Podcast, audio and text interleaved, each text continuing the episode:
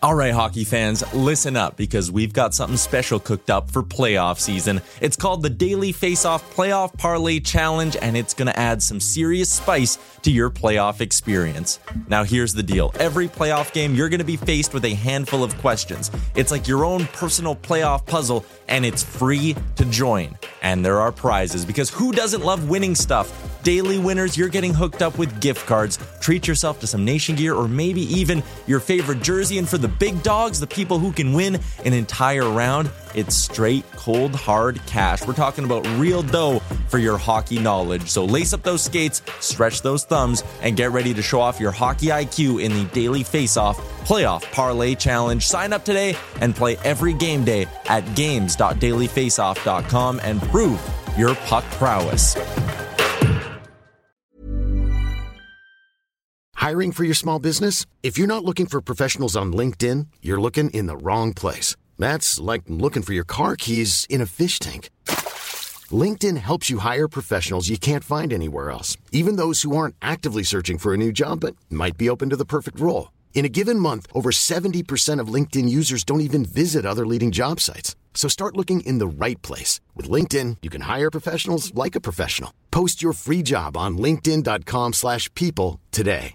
Everyone knows therapy is great for solving problems, but getting therapy has its own problems too, like finding the right therapist, fitting into their schedule, and of course, the cost.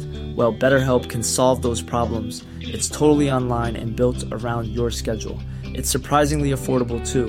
Connect with a credentialed therapist by phone, video, or online chat, all from the comfort of your home.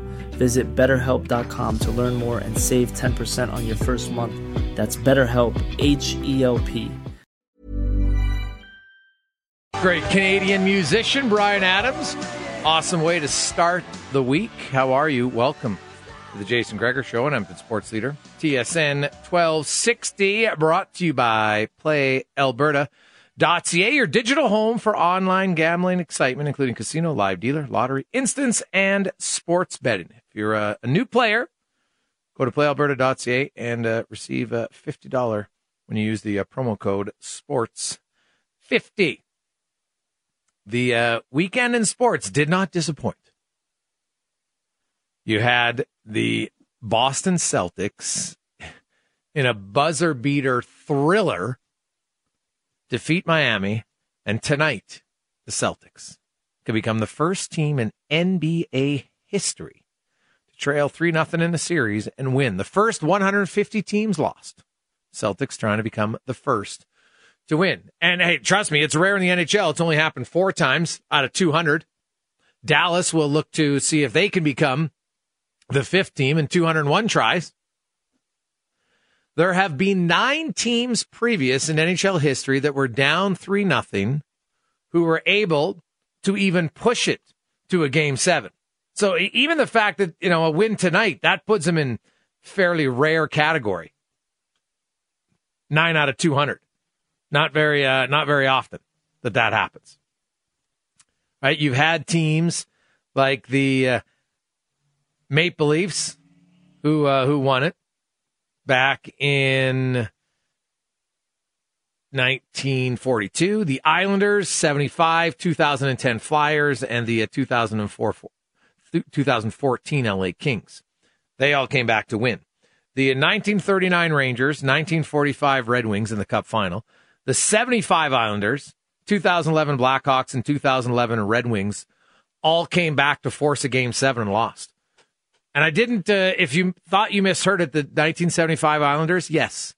In the second round over Pittsburgh, they trailed 3 nothing, came back and won the series. In the third round, they trailed 3 nothing, came back to tie the series before losing in seven. Could you imagine if they went back to back series? Unreal. They won eight games that year when facing elimination. Crazy.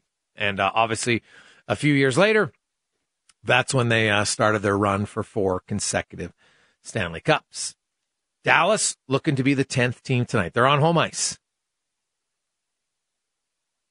Only the 1945 Red Wings were able to come back and force a game seven on home ice. All the rest were on the road. So they started as kind of the underdog in the series, got it seven games and lost. So we will uh, see if The Stars can do it tonight. Jason Robertson has uh, awoken in this series. Jamie Benn returns. He served his two game suspension, and he will now play. You got to think he's fired up because there's no way he couldn't have felt bad about such a selfish play that he made. Impossible not to. That guy's got to be doing cartwheels. I would think that Benn's going to be fired up tonight. The Dallas Stars fans hoping to uh, urge their team to a game seven. And selfishly, I don't have any vested interest in either team. I want a game seven. So let's go Stars tonight. We'll see if the uh, the green machine, kind of like the Celtics, can force a game seven. They'll be fun. They'll be entertaining. Speaking of entertaining, the uh, Edmonton Stingers have their home opener on Sunday, four o'clock start time. And if you haven't been to a CEBL game, it might be a learning experience for you in what they call the uh, Elam, uh, Elam, excuse me, uh, like the kicker, uh, the Elam ending. So what they do in the CEBL is the first stoppage of play with four minutes to go. It happened to be at 351. So at that point, they put the clock down to zero. Time becomes irrelevant. There's no time left in the game. However, whatever the score is at that point, the team that's leading needs to score nine points. That's the total. So first team, and in this case, it was 73 57 for the Stingers over Calgary. They were up 16 points. So you have to get to 82. So they needed to score nine points. Calgary needed to score 25 to win. Calgary came back and won 82 81. The uh, Stingers shot a lot of bricks, to be honest, especially from the free throw line. It was, that was tough. But I'll say it, it's a much better ending. There's not just an endless foul sending guys to the free throw line. There's not a bunch of timeouts. The game's a lot more quick and the flow. I like it. Now they put this rule in place last year, but it's the first time I've seen it live. Big fan. I, I think it really changes the game and it just doesn't come into a, oh, now we're going to foul a guy, send him to the line. Gets a little boring. So I quite liked it. Now, obviously, I think that was the, uh, the biggest comeback in CEBL history when it came to the, uh, Elam ending. No team had ever been up 16 and lost. So obviously that's not what the uh, Stingers wanted. But really good crowd, really good atmosphere in the building. They gave away a thousand bucks cash. They gave away a lot of different things. It was fun. So uh, Wednesday night, you have to think that they will be fired up to get on the winning track. Also, uh, some of you went to the Elks game on Saturday. Maybe you uh, watched it. Uh, Nilsson had the play-by-play online. The uh, Elks uh, lose at home. And like we said on Friday, you don't want to waste your home win in the preseason, do you? Probably not. There are some positives for sure. I'll say, um, now, obviously, we at Connor Halley's wedding, so I uh, didn't watch the whole game. Um, talked to some people. Um, uh, my buddy, who's a big football guy, was recording it uh, uh, for us so I could watch it a little bit later on. Uh, he's recording offline, so it's decent file actually that he sent to us. And the one thing I noticed, the the defense looks a lot faster. It has. Now, it's hard to get a real sense of anything because you basically took out your starters after a quarter. So, not ideal. Uh, what was it three series for the starting offense? Right, Tre Ford my question about Tre Ford as a backup is can he throw the ball? He can run the ball. Can he throw the ball? But uh, I think the Elks will be more competitive than last. If they can somehow, I think if they win eight games, that's a good season. Now they probably don't want to say that, but I'm saying a realistic expectation of the green and gold. If they if they can win eight, they if they're 500, I think that's a big win. It's a quarter. I don't really know what they have yet in their quarterback there's potentials there, but got to see it to believe it. So they don't, they will will not practice. They well, they'll practice, but they don't play until the uh, regular season begins because uh, they have the bye in the uh, final preseason week this coming weekend, and then they will open up at home on Sunday, June 11th against the Saskatchewan Roughriders. We'll see. If anybody was at the game, uh, let me know if anybody uh, stood out. The, the Elks can run the ball, it looks like. They definitely can uh, run the ball. Hey, Gregor, I took the kids to the Stingers game. We'll be back for sure. The kids had a blast. I love how the targeted scoring works. Never seen it before from Redbeard. Yeah. You know what? I, I quite liked it. I, I think it changes it, and it's just too often basketball, the last five minutes can literally take 30 minutes. It's terrible. So I'm, uh, I'm a big fan of it for sure. Also, uh, some non sporting talk today. Uh, for those of you who are Succession fans, the series finale was last night. We'll get into that uh, a little bit later on in the show. Ted Lasso series finale comes up on Wednesday. Two very, very different shows. There's lots of likable people in Ted Lasso, not a whole lot of likable people in Succession. But, you know, you could say makes the show good or bad. All depends. A little bit over the top at times. Um, I don't know how many of us can relate to, you know, being raised and living in a billionaire family guessing not many of us. So we'll see about that.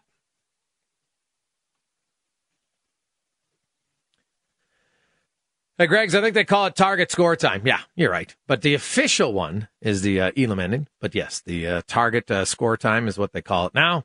Um, I, I, quite like it. Now, obviously, I've known the league's done it, but I just never seen it live. And obviously, I'd never seen a 16 point uh, differential erased. And my goodness, they could not. I think they missed four consecutive free throws at one point. It was ugly. Ugly. Might have even been five. I think Clark might have hit his second one because he missed two. It was just brutal. And hey, free throws matter. And, and it was interesting because when Calgary went up 80 to 79, Edmonton got the ball. And Edmonton didn't really want to get fouled at that point. That's where the fouling made sense because now, even if they drain two, you get the possession. Right? So it really changes the strategy somewhat. So I quite liked it. Finish around the uh, the basket probably in the first quarter is another thing the Stingers would say might have cost them the game. Uh, on the show today, we're also going to talk uh, a little Edmonton Oilers. Course, the uh, the off season of the Oilers. There, there's lots of talk about uh, um, you know what's happening with the Oilers. What are some significant moves uh, they can make? You know, what, what type of trades are realistic for them? I, to me, the Yamamoto one, it, it, because it just makes the most sense. Klim Kostin and Nick Bjugstad are probably the two most intriguing offseason topics for me because can the Oilers and Klim Kostin come to a contract agreement before June 30th? And the reason I say June 30th because that's the deadline for qualifying offers. And in, if you qualify Klim Kostin, he's going to file for arbitration. It's well within his rights. And because of the season he had, arbitrator, like, he could command around close to two million bucks from an arbitrator. Edmonton doesn't want to pay him that much. Doesn't kill penalties. You know, we saw his limited minutes. I think they like a lot about him. But it's got to be the right price point. It's the same for Nick Bjugstad. On a three year deal, Nick Bjugstad, would he be willing to sign 1.75? Would he do it? I don't know. Uh, in talking to Nick before he left, he really believes the Oilers are a legit competitor for the next few seasons. Legit. He will come down, though, to the decision of does he want to stay in Edmonton and take less money? Because I think on the open market, on less competitive teams, he'll get more money. He's a six foot five, right shot center, can kill penalties, take face offs, solid five on five, can play wing if needed. He's versatile. But will he, after finally winning a playoff series, will he view that as more important? That's going to be the question. Will he view that as more important? So we'll uh, we'll get to that. Uh, will be by. Uh, Willie Ramirez. We'll talk, of course, uh, tonight's Vegas Dallas game. Uh, Jared Weiss will uh, join us. Of course, we got to focus on that history potentially making game tonight for the Boston Celtics. Could you imagine the ticket in Boston for that game? They're going to be going bananas.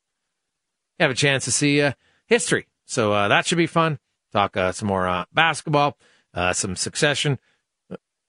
Brando, you are Are you a Succession guy? Do you watch the show?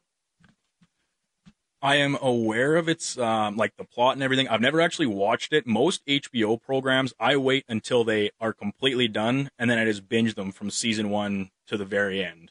That's what I did with Game of Thrones. That's what I'm doing now. Just started with. You never Barry. watched Game of Thrones at the same time as everybody. You waited. uh, the final season. Final season I did, which is kind of disappointing because that season stunk. So, but uh, yeah, it was until the it wasn't until the very end where I kind of was like, this seems to be a pretty big deal. I guess I should uh, drop in on it and see what's all the hubbub about. All right. Okay. So, well, Succession's a pretty good show. It is.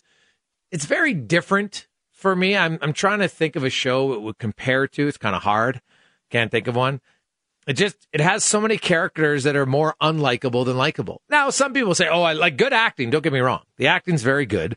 I, I think the character development's pretty solid. About this finale, and we'll get into it later with Struds, is I think it stayed true to what the show was about for me anyway. When you know, there sometimes people are looking for like this great wrap up and everything's on a bow, and it feel like I think people. I never understood why people are so mad about Game of Thrones. I'm like, how do you think they're going to wrap it up? It's it's hard to wrap up a show with a perfect bow, and I don't think they did that in Succession. But I thought it was it was a pretty good ending. It stayed true to the characters in uh, in what they were as uh, ruthless human beings. Some would say despicable at times, flawed for sure. So it was good. Hey guys, uh, the Oilers would be crazy to offer Bjugstad 1.75 given our cap. He was caved in by Vegas. Too slow. I would not do that. McLeod would be our best at 3C, and we should not spend that much on a fourth line center. Well, he can be wing or center. I, I, I agree with you, but it's not Nick Bjugstad's fault that the coach didn't feel Ryan Nugent Hopkins could play second line center. I, I, I don't I don't blame Nick Bjugstad. I don't I agree with you. I don't expect him to be in the top six. And that's where I think of all the things the Oilers will learn, I think the head coach will look back and say, you know what? I'm going McDavid or Draisaitl. What's McDavid's line? Uh, ride or die. And I think you as a coach have to do that as your one and two centers. If you want to go the odd time late in the game at certain shifts here or there, no problem. But I think the time has come to end where you have playoff games and key games where you're starting McDavid and Draisaitl together. I don't see the need for it anymore. I really don't. Have the confidence that the rest of your team give your other players the belief that they can contribute on those two lines. That's how I look at it. Uh, we'll return Ryan Rishaug. Well, uh, join us. We've got a lot of text. You can text us at uh, 10 12 60. You can email us in our Jiffy Lube inbox, Jay Gregor at tsn1260.ca. We roll through Monday afternoon. Edmonton Sports Leader, TSN 1260. A little rain on the west end. We need it. We need lots of it, so definitely uh, not complaining. Could use like a good two day soaker. Everybody. And then we move on. That would be nice. We shall see. Let's get to the Rishaug report brought to you by Next Gen Transportation, heavy haul transport provider, 100% locally owned and operated, and a huge sponsor of numerous youth sports teams. Check them out at nextgentransportation.com. Ryan Rishaug joins us. And uh, there's, we'll, we'll start with the Oilers, then we'll move to the, uh, the NHL, Dallas, and uh, Vegas. And, you know, Connor Yamamoto's like the captain obvious move for the Edmonton Oilers this offseason, whether it's a, a, trade before the draft or a potential buyout. I just I don't see any rhyme or reason in the cap world that uh, they're going to bring him back, especially when they want to be under the uh, eighty-three and a half million dollar cap that's projected right now. Um, where do you come out on on Dylan Holloway? And does the season have to start with him? Like, does he have to be given a legit shot in the top nine? Is that a must?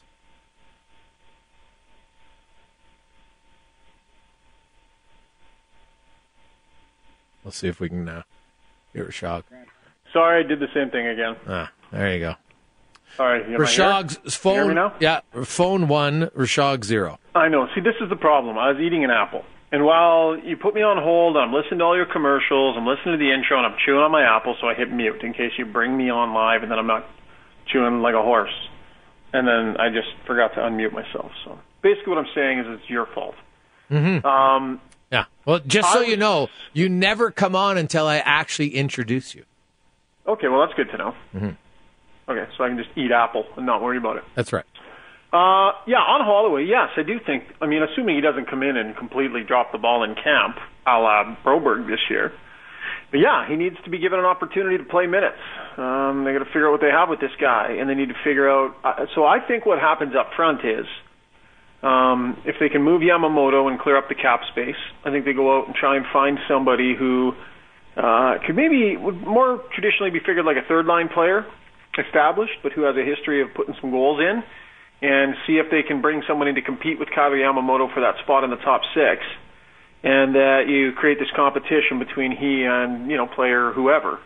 Um, somebody who maybe playing with skill like he's going to play with with McDavid and Draisaitl can kind of punch above his weight class a little bit. I think you look for a bargain deal, somebody to come in and, and do that. And I think about like uh, Sonny Milano in Calgary last year, you know, coming off a 16 goal season or whatever it was, or you know, I think I heard Gazzola the other day mentioning Evan Rodrigues, uh, Rodrigues, or like there's there's those guys who are in that 13, 14, 15, 16, 17 goal range who aren't three and a half million dollar players, who maybe can be in that 16, 17, 18, 20, 21, 22 range if they're playing with those guys. So I think you bargain hunt for somebody, hoping that by the time the playoffs roll around, Dylan Holloway is firmly implanted in that role. Yeah, no, that's fair. I think um, Edmonton just, I don't believe, can be in a situation where he's playing nine minutes a night again. Um, if if they feel he's not in their top nine, then just send him the minors and let him play. So you feel that's what they're going to do, or you feel that's what they should do? Because no, that's what they should do. I don't know Yeah. if they will do it. so though. what do you think they will do, Bud? Because that's a different conversation. I- I think honest- that they should have done what they did this year with him for the most part. I think they can start the season with him kind of penciled in as the third line. Now you got to earn it. You don't just get to stay there and you know it's 20 games in and you haven't done anything. Well, we got to keep him there. No, I think they'll have depth. I think they will. They will look to have like keep in mind like Klim Kostin when they acquired him.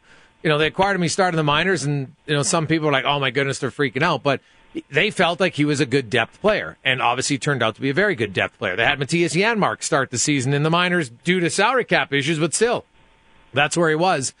And then you look at the guys they recalled from the minors who made significant contributions to their team. So I think Edmonton's going to want to make sure that they will sign some veterans who they feel, you know what, hey, this guy probably goes through waivers. It's different. Like Raphael Lavoie won't clear waivers. I, I don't. I don't. Teams when you make that little and you're that young, there's lots Yeah. of bad teams. They'll say, "Oh, we'll take a chance on him. Why not?" sure, so sure. you need he some older depth you, guys. right? Yes. So I think what will happen, I think Devin Shore can't get out of here fast enough. Not because he doesn't like it here, but because this coach won't play him. Um, I think Mattias Janmark they will try and re-sign. I think Nick Bjugstad, they'll say, hey, here's what your dollar is to stay. There's going to be way more out there for you elsewhere, but here's your number if you want to stay here. And I think he'll probably go make some money somewhere else. I think it, I don't think the Oilers will be able to afford him in that role. Uh, I think Klim Kostin they will uh, they'll sign. Um, and if they can get out from underneath Yamamoto's uh, number, then I think they can leave the blue line as is. But for anybody out there hunting on cap friendly for free agent right shot defensemen, I think you can kind of just shut that down right now. There's no, I don't believe there's going to be a top four ad on the blue line between now and even the trade deadline. Say, I think, I think closer to trade deadline is when they'll figure that out. I think, I think they're going to return largely what they had, and they'll feel fortunate if they can return most of what they had on the blue line. Yeah, unless there's a trade for Cody Cece, I don't see a change on their blue line. I would agree with that wholeheartedly. Um, Well, I mean, but but think about that. Like for what you pay Cody Cece and what he actually gives you, I know people sort of say, well, he's not a true top four or not a true, and and fair. You make, but look what he makes. He's not paid like a top four defenseman. So for what they pay him and what he does, he's actually pretty good value. And what are you going to replace him with? What's the dollar figure for the value? Right. So I think you just and, if you look at the season that the Oilers had with Cody Cece being being where he was. I could see the Oilers being perfectly fine returning Cody Cece and this blue line the way it is and letting it ride. And then if they need to add something, they'll add something. But just kind of letting her buck here from the group. You know, there'll be some internal development with Desharnais. Bouchard probably develops a little bit if he can come back the way he was. I, I think they would be happy with that. Ryan Rishaug joins us, at Sports Leader TSN 1260. Uh, I, I would agree. Um, I, I think they're going to want to. I think they're going to replace Yamamoto. I think that's the obvious one. I just uh, his size isn't going to change, right? His But they're not going to go find a top six forward to replace him with. and pay four million dollars. No, no, I don't think you have to. I think you can go out and find lots of you know repl- guys that are a million and a half, two million dollar Yeah. players that can be complimentary top six forwards. Yes, like we just talked about at the start of the segment, for sure. Yeah. That's the player you're looking for to compete with Dylan Holloway for that role. Because let's be honest, if the Oilers move Dylan, or if they move Kailer Yamamoto, and camp breaks, and it's time to put the top two lines together for Game One of the regular season, who's really competing for that job? Right? If they move Yamamoto and don't go out and get that player we're talking about it's basically Dylan Holloway and who? Warren Foegele. Yep. So they need to put an offensive-minded veteran player who's a good, honest NHL player that can chip some goals in. They need to put someone in that spot and have Dylan Holloway beat them out over the course of the year. Let's go to the uh, Western Conference Final. The Dallas Stars. Jason Robertson has uh, woken up in this series. He has awoken. and uh, Jamie Benn is coming off a two-game suspension. And I'll say this: Dallas in that game, I recorded and watched it Sunday morning. I was at, at Connor's wedding for Saturday night, and man, I thought Adin Hill was the only reason that game was close. He made Yeah. some huge stops. Dallas really dominated, and Vegas head coach uh, didn't mince any words. He was he was pretty clear that he felt his team played like garbage. For sure. And listen, I'll, I'll full disclosure. I was moving Noah to Saskatoon this weekend, so I was very busy. Didn't see the game, but watched the extended highlight package and and certainly paid attention to everything.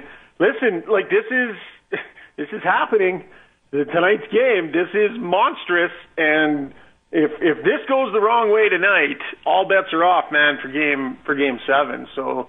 I I like seeing this stuff, man. And given I don't cheer for either team or any teams, I I'd love to see a game seven from a from a three nothing start. So it'll be fascinating. The immense amount of pressure, immense amount of pressure on Vegas to shut this thing down tonight. Oh, I don't think they will. I think this is going seven. This Dallas will become the tenth team in NHL history to force a game seven when trailing three games to zero. Yeah, it'll be fun. We'll see. We'll see. Right? What's Hill going to give them? Um, you know, like you know, there's cracks in the armor there. You know, Oettinger had his cracks too. He's had his too through the series. It's tough. It's a challenge for these guys, but we'll see which team can play as close to their top game as they can, despite the pressure of the moment. And that's going to be fascinating to watch these guys do it. Like, what's Eichel going to do tonight? How's that going to look? Now, what about Mark Stone? He's got to Yeah. show up. He hasn't done very much at all since game one. Yeah. I mean, I do wonder about his health. Yeah. You know, maybe it's just simply gotten to be too much for him. And as a guy who wanders the earth, uh, generally not feeling great because of my back, I probably have an inordinate amount of sympathy for him compared to others. No, that's It's not his fair. fault, hey, Greg. well, and, and, and, and I think, hey, in Mark Stone's case, I, you know, you, and a they are under the cap anyway. If you look at the twenty uh, player roster, Yeah. but but Mark Stone clearly was banged up. I never denied that he was injured. Do I think that they used the the curtain rules to their advantage and didn't bring him back a week early? hundred percent. But Of course. there's, there's nothing against that. But if you look at it now, I, I do think there's fatigue factor, wear and tear is starting to show because he hasn't been. Cl- now maybe he just, you know what, maybe he shows up and has a great game, but he hasn't done very much the last few games at all. Yeah, for sure.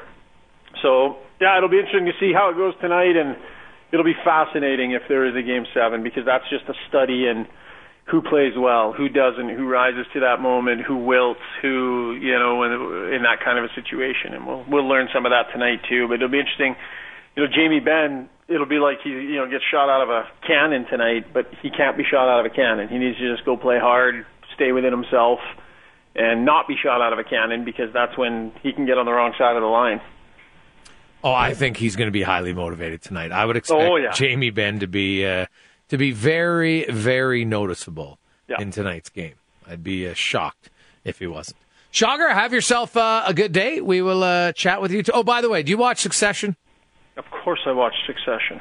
And uh, what did you think of the season finale or series thought- finale? I thought they stuck the landing, and I think sometimes great shows have a hard time sticking the landing, and I think they did. I thought they were very. I thought it was very good. No spoilers or anything coming from me, but I was gripped for the entire thing. No issue. You? I thought they stayed very true to their characters. It Oh, was yeah, it was 100%. pretty much like you know Yep. I'm not good. I don't have to tell people what happened. But when it's done, you're just like, okay. It stayed true to itself. Yeah. I agree. They stuck the landing, man. Often they'll overthink it. They'll this, they'll that. And It's like, nope. They just, yeah, they stayed true, and it was awesome. And uh, yeah, really, really good. See, my wife and I, we had a little bet, so we wrote down on paper what we thought was going to happen, like who would Oh, yeah. who would end up in control. Yeah. Or- and um, so uh, my wife was upset because because I nailed it to who would be the uh, you know amongst the uh, I don't want to I can't I can't really Yeah, say, but you know who I, you know who I'm talking about. Yes, yeah, I know. I know exactly what you're With, talking uh, about. and, I, uh, uh, Is there any character like? Did you have a fa- like? Did you like any of the characters? Like, are their acting's great, but was there one character that you actually liked on that show? Um, I liked. I really liked that guy that worked that was on the board that kind of worked for the other company. The younger guy with the beard. What's that? Stewy? Yeah, I liked Stewy. I liked his character. I thought he was just he was just I liked the way he was written and he was cool. I really liked uh Alexander Skarsgård's character um here in the last two seasons. I think he was unique, but in terms of the core characters, uh Logan was just out of control good. Just loved him. Loved his loved the way he played it, loved the presence, loved all of it. Out of control good. All right. Who was yours? Who did who'd you like? I'm not really sure I liked any of them. Like I respected all of them, but there wasn't one character I was like, I was rooting for them. Like kind they, of loathed all of them. Oh, degree, they're eh? so despicable at times, which makes the show good, yeah. right? And you're just like, God, like, um, I, I will say, I thought Kieran Culkin was was excellent as his character. And his la- the last episode, he was spectacular in too. The Yeah. last two episodes, he was really, really, really good. Yeah, sure. Yeah. Hey, have you seen Chimp Empire? Uh, no, I'm not going to do it. Yeah. I already sold Dusty down the river on that I- one. I- He, he dedicated two hours of his life to it, and he's so pissed off at me on my Oh. recommendation. He actually returned a recommendation to me, so I went and watched it. He did it out of spite. It was terrible. It was the Planet of the Apes with Mark Wahlberg, one of the worst movies I've ever seen. and he admitted today he only recommended it because he was mad at me for my crappy recommendation, Oh. which I think is in poor spirit. Uh, you know what movie I actually watched on the weekend that I've never seen in my entire life? Taken. I watched it for the first time on the weekend, Oh. and now I see why. Like I'm like, oh yeah, Taken was good, but I have a very particular set of skills. Yes, it created a, a whole character of him, and because I had seen, I think I'd seen one of the other take. I might have seen Taken two before Taken one because people told me you didn't have to watch the first one, Yeah. and I Taken two. I was like, man, I didn't really like it, and now I see compared to Taken one, it wasn't even close. Yeah. I get That's it. hilarious. So. Awesome. Well, Shocker, by the way, uh, happy birthday! Um, Oh, thanks, man. what uh, what are you doing for your birthday? What do I got going on? Uh, just did a little relaxing today, bit of work. I, I hear Uh, you. I hear you're getting a pedicure. No, Oh. I mean I wouldn't be opposed to it. I totally would do it, um, but unless that's being given to me as a gift, I haven't heard. Is someone texting in right now saying I'm getting a pedicure? No, but oh, okay. Are you? No, but I would. I would do that. I would do. I'm not doing it right now, but I would. I would Yeah. like that as a gift, and uh, yeah, some family friends. It'll be uh, yeah, it'll be good night. Well, good luck barbecuing. So uh, enjoy that. What's uh, what do to you, like? What, do you get? Do you have like a certain request that your wife makes you for your birthday, like a cake or a dinner? Well, tonight was let's keep it really simple. So we're just doing pizza tonight Oh, because it's a pretty big number, family and such, and we just had a really long weekend uh, with the move. So I said, let's uh, have some family over, but let's keep it simple. And I love pizza. So, oh, there you go. I'll enjoy your ham and pineapple. all right, thanks, buddy. There you go, Ryan Rishaug. Uh, happy birthday, fifty-three today for Shogger. It's amazing. Good for him. And uh, as his brothers say, his head keeps growing. I know they measured once, so I can't say for certain if it is or not. But we'll see. Still don't know to this day. Remember when they they they had their philosophy about water, and they would put the head in the in the bucket, and whoever had the bigger head would cause more water spillover. That was their scientific measuring. Probably have to ask pre med Struddy how accurate that is. Quick break. Uh, when we return, history in the making. Will it happen? Will it intrigue you enough to watch? Next, the Gregor Show, presented by PlayAlberta.ca. Rolling right along, a busy Monday afternoon. Jason Gregor, Jason Strudwick is going to uh, join us at the uh, top of the hour. Brandon Douglas uh, in for Connor Halley, who is uh, still celebrating his wedding. He will join us on tomorrow's show. Let's get to the uh, basketball report brought to you by All Tech Supply, strength through distribution, the only Canadian owned Valve Master distributor that exclusively supports your local supply store. Go to alltechsupply.com, strength through distribution, as uh, Paul Sir joins us on the precipice of watching history. Paul, the uh, Boston Celtics have clawed their way back. It is now 3 3 in the NBA Eastern Conference final, where the uh, Denver Nuggets are patiently waiting to see which team they will destroy in the final. But before then, it's Boston and Miami. And uh, honestly, Boston literally could not have uh, taken more time to get the victory in Game Six. Of course, uh, the uh, the, buzzer beater, and they win that game. There's a little bit of controversy, although I like you know the the NBA explained their thought process about the clock and why it was back. They moved it back to three seconds, and you know made sense to me. But what's the biggest difference you've seen from Boston in the last three games that weren't there in the first three games? Well, first of all, they were hitting shots. Uh, of course, when the ball's going through the basket, everything else uh, flows flows so much better. And I, I think, though, to their credit, they really f- have figured out through these past three games, Jason, on how to guard Jimmy Butler and how to rattle him. I, I think what we've seen from Butler is why people have never regarded him as a superstar, but as a, a as one of the better players in the league, definitely. But some of his limitations offensively have been exposed by the Boston defensive scheme of running people at him and uh, taking away some of the easy passes that he had in the first three games. So defense on Butler and uh, Boston hitting shots, but better ball movement, I think, is what you can credit for the for the Boston Celtics being able to hit the shots they they've been able to make. Uh, Jayson Tatum and Jay, uh, Jaylen Brown both do a fantastic job of creating their own shots but they also create shots for their teammates, and uh, teammates like uh, Marcus Smart have been starting to hit shots too. So it's one of those things where you see a team which I think everybody felt had superior talent over Miami now is starting to hit on all cylinders. But uh, the ending to Game Six was uh, that was something to behold, and uh, something that. Uh, I've never seen before, and to send it into Game Seven, as, as you right, rightly state, to have the opportunity to make history tonight, to be the first team ever to come back from three three zero.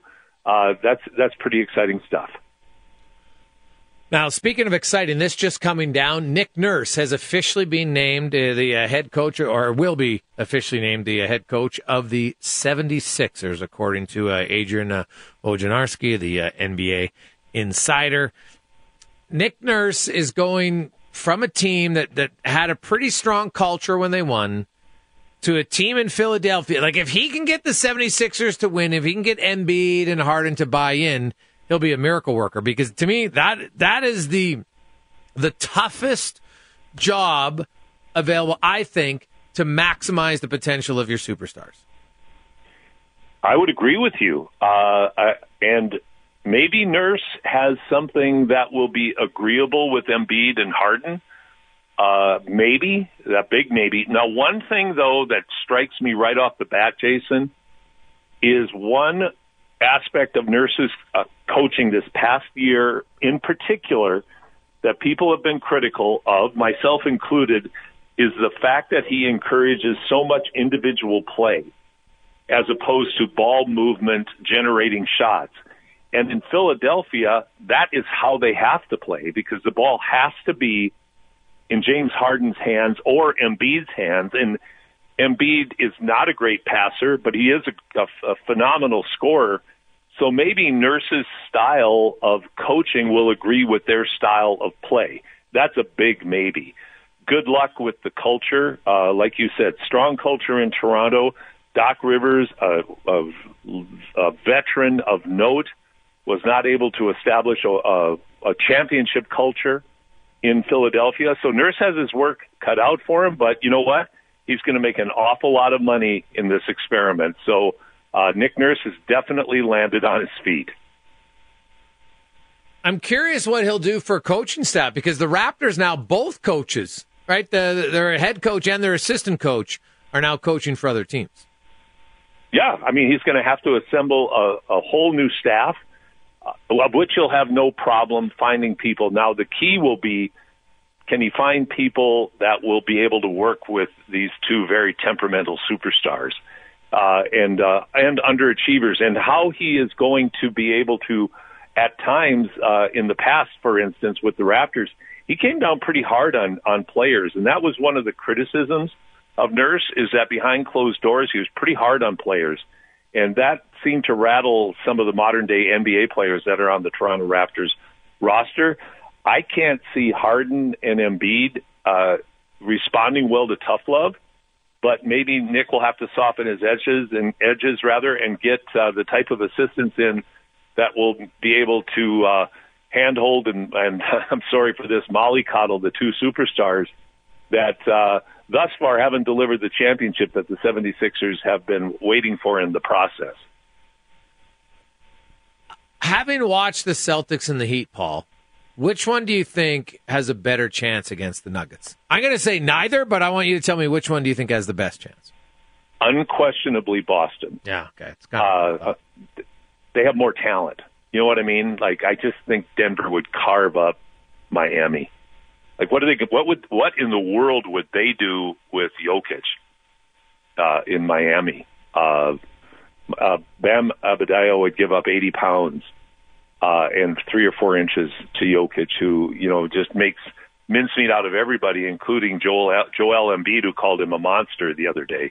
So when you know a guy equal in size and bulk calls Jokic a monster, uh, I just can't see Bam being able to do anything with him. So uh, I think Boston, and and you know what? I think Boston, if they're hitting on all cylinders, can win a couple of games from Denver. I, I'm like you. I would I would pick the Nuggets in in six, but uh, because again, uh, is is the fact that Boston's better in the post, you're not going to stop or really even slow down Jokic. He's going to do whatever he wants. It seems. And uh, Paul, before we let you go, is that the uh, Stingers home opener? Uh, really good atmosphere, good crowd at the game, and uh, the Stingers uh, looked like they had the game uh, well in hand. I have to say, I love that rule. I know it came in last year, but uh, man, I, would be very curious to see it in, in the NBA. How it changes in the final four minutes. there's not a, just an endless parade of fouls and timeouts. It, it, it, goes well. I, I quite like it. Now, the uh, Stingers probably didn't like it yesterday because uh, they had, for those who don't know, so the in the in the uh, in the CEBL, uh, once you get to the first stoppage, under four minutes to go, whatever the leading team has for points, now it's quickest to that point total plus nine. So they had seventy three, so it was first team to eighty two wins, and at the time it was 73-57 for Edmonton, up by sixteen. Looked like they were in control of the game, and then they uh, shot brick after brick from the uh, free throw line is like Struddy was out there shooting free throws for a second, and and then they couldn't make any shots, and they ultimately lost the game. And like that's a brutal loss for the Stingers. That's a tough one.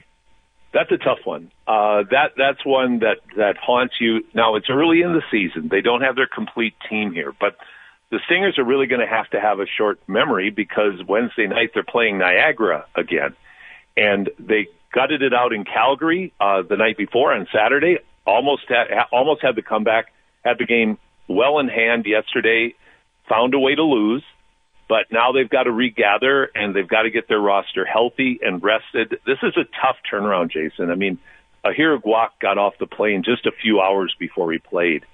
Uh, Brody Clark, 10 days before he played, was still playing in Poland, flew home, then drove across Canada to Edmonton, got out and started playing again. Like that's a tough transition, and I'm not making excuses for them. You still can make free. You still should make free throws, but uh, give Calgary give give Calgary the credit they deserve. Uh, they came back, they won. Now the Stingers, like I said, short memory. Get ready for the next game. Move on. Get your uh, roster complete, healthy.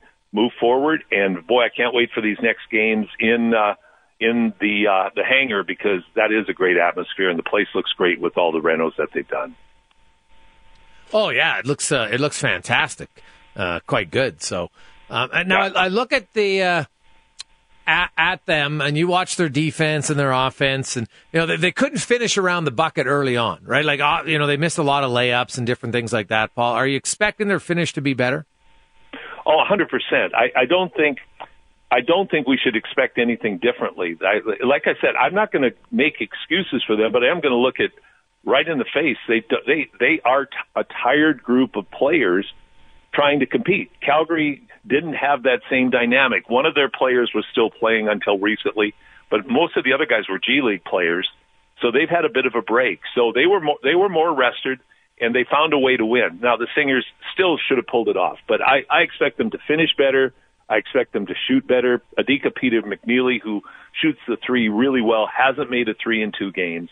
That isn't going to continue for much longer. So I look for this Stingers team to be a good team once they get everything going in the direction that they want. And lastly, Paul, any coach do you think's a good fit for the Raptors?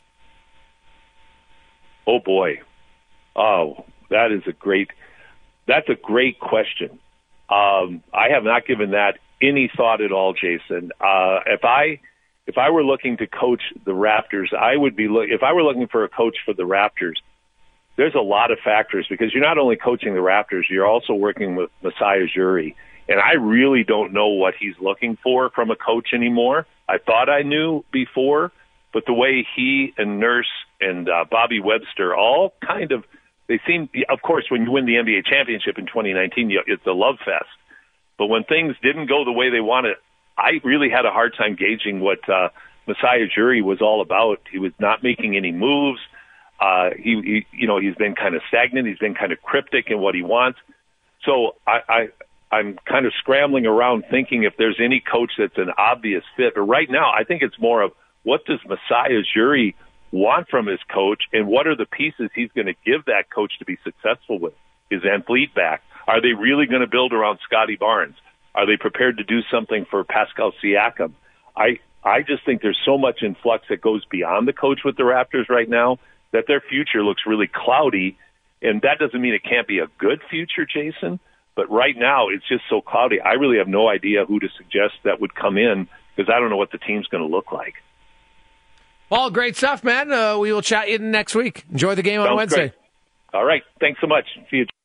There we go. It's a basketball report brought to you by All Tech Supply. Monday afternoon, we got uh, lots more uh, hockey talk, a little a little succession. Uh, many of you have uh, texted in your thoughts on the uh, season finale. We haven't given any spoilers. honestly, you'd, you'd have to go really in depth to spoil it. If you're a fan of the show and you have yet to watch it, maybe you recorded it last night. I'll be surprised if you're disappointed. That's all I'll say. I'll be surprised if you're disappointed. If you're a fan of the show and knowing what the characters are about and who they are as people, which wasn't very good. Not the acting. The acting was great, but these just the characters are not uh, not great people, which made the show entertaining. Let's get to a Sports Center update brought to you by Legacy Heating and Cooling. Home no payments, no interest for one year on your AC units. Stay cool all summer at legacyheating.ca.